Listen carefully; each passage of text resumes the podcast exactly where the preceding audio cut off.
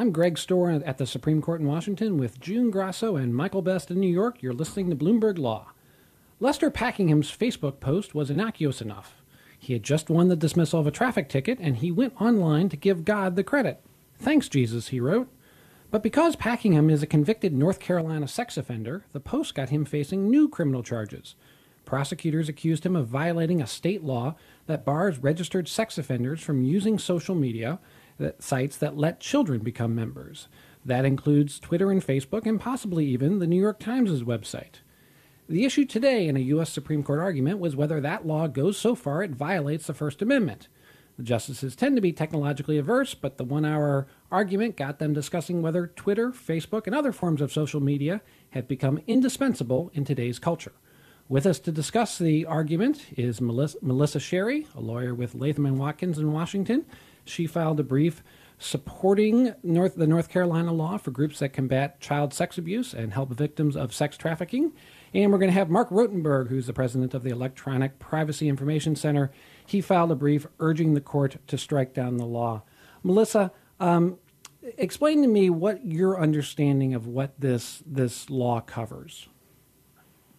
So, my understanding is based on North Carolina's position that it covers what we think of as true social networking sites. So, like you said, sites like Facebook and, and Twitter, and does not go so far as to cover sites like the New York Times, um, BettyCrocker.com, and a number of other examples that were in the amicus briefs. Uh, the North Carolina took that position before the court um, and has defended it on that basis.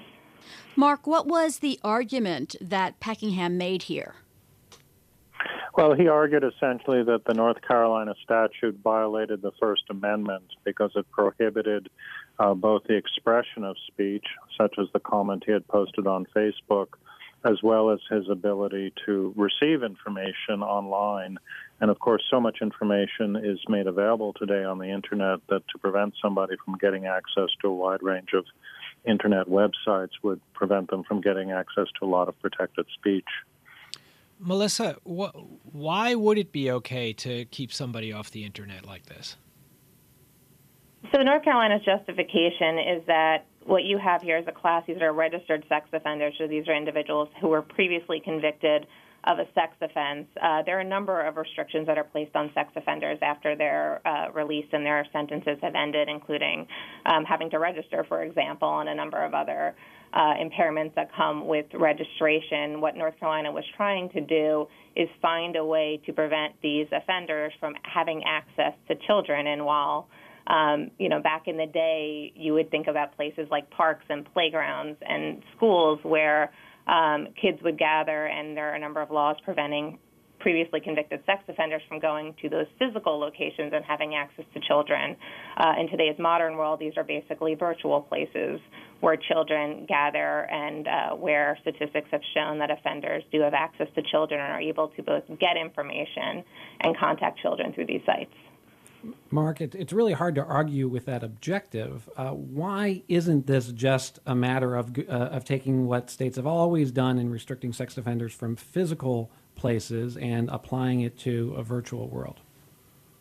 Well, I think it's important to understand that is a big leap, of course. I mean, you could easily justify restrictions on access to uh, physical spaces, uh, such as a, a, a, school or a park, that doesn't implicate the First Amendment.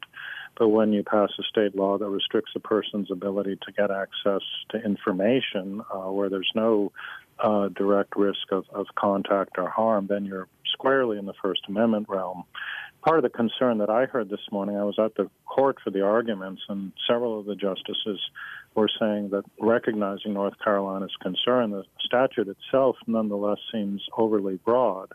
In other words, if you're concerned about the possibility of communications between a convicted sex offender and a minor, uh, then maybe you need a statute that is focused specifically on those types of communications and not this much broader uh, uh, reach to all commercial uh, social networking sites. They even said that when you think about what constitutes a commercial social networking site, it's not always clear where the where the line is to be drawn. I mean, you know, Facebook may be an obvious example. I don't think it's obvious that the New York Times, where people are able to exchange comments and, and provide their identity and even you know profile images, could not be considered a social networking site. And certainly Twitter, um, interestingly, which came up several times during the argument this morning, is, is viewed very much as a social networking site.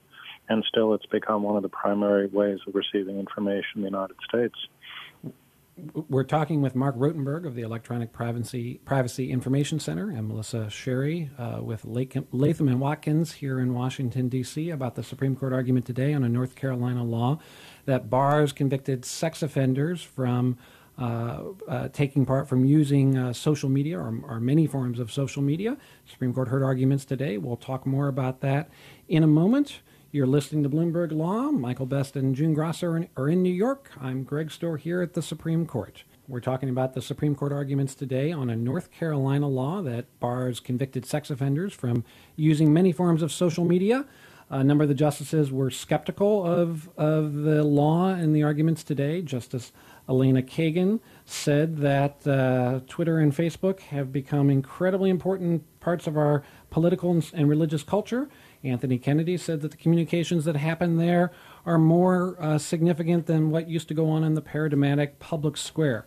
Our guests are Melissa Arbus Sherry, who is a lawyer at Latham and Watkins. She filed a brief uh, helping to defend the law, and Marc Rotenberg of the Electronic Privacy Information Center. He filed a brief uh, opposing the law. Melissa, uh, a minute ago, Marc was talking about uh, his view about why this law sweeps up too much uh, much more speech than necessary. Isn't there? Aren't there ways the state could uh, do something more narrowly to actually get at uh, people who are getting on social media to try to get in touch with minors rather than you know barring our all social media access? So there, there, certainly are laws that are more narrow. I think the harder question is whether there's laws that can be equally or close to as effective as this law, and that's something that North Carolina was struggling with. A lot of the more narrow examples actually do exist either in North Carolina or in other states, and unfortunately, they haven't been sufficient uh, to stop the, the tide of, of sex offenders. And so, you know, North Carolina and other states are looking for additional options uh, and other ways to to get at these offenders before they reoffend. And so. Um, in focusing on access, what this addresses that a lot of the other alternatives do not is is stopping passive information gathering. So individuals that are able to access profiles and personal information of kids online in a very anonymous, passive way, find out what their likes are, what their dislikes are, figure out where they're going. You know, people put cell phone numbers on there and other personal information, and so by prohibiting access, it's meant to stop um, that information gathering before another child is abused. Marc, were you surprised that it seemed like at least five justices suggested during the argument that they would rule for North Carolina resident uh, Packingham, that they were so familiar with social media because often they're not when it comes to cases like this? Well, I wasn't surprised that the argument seemed to take a pro First Amendment uh, direction as the justices were asking questions and making points.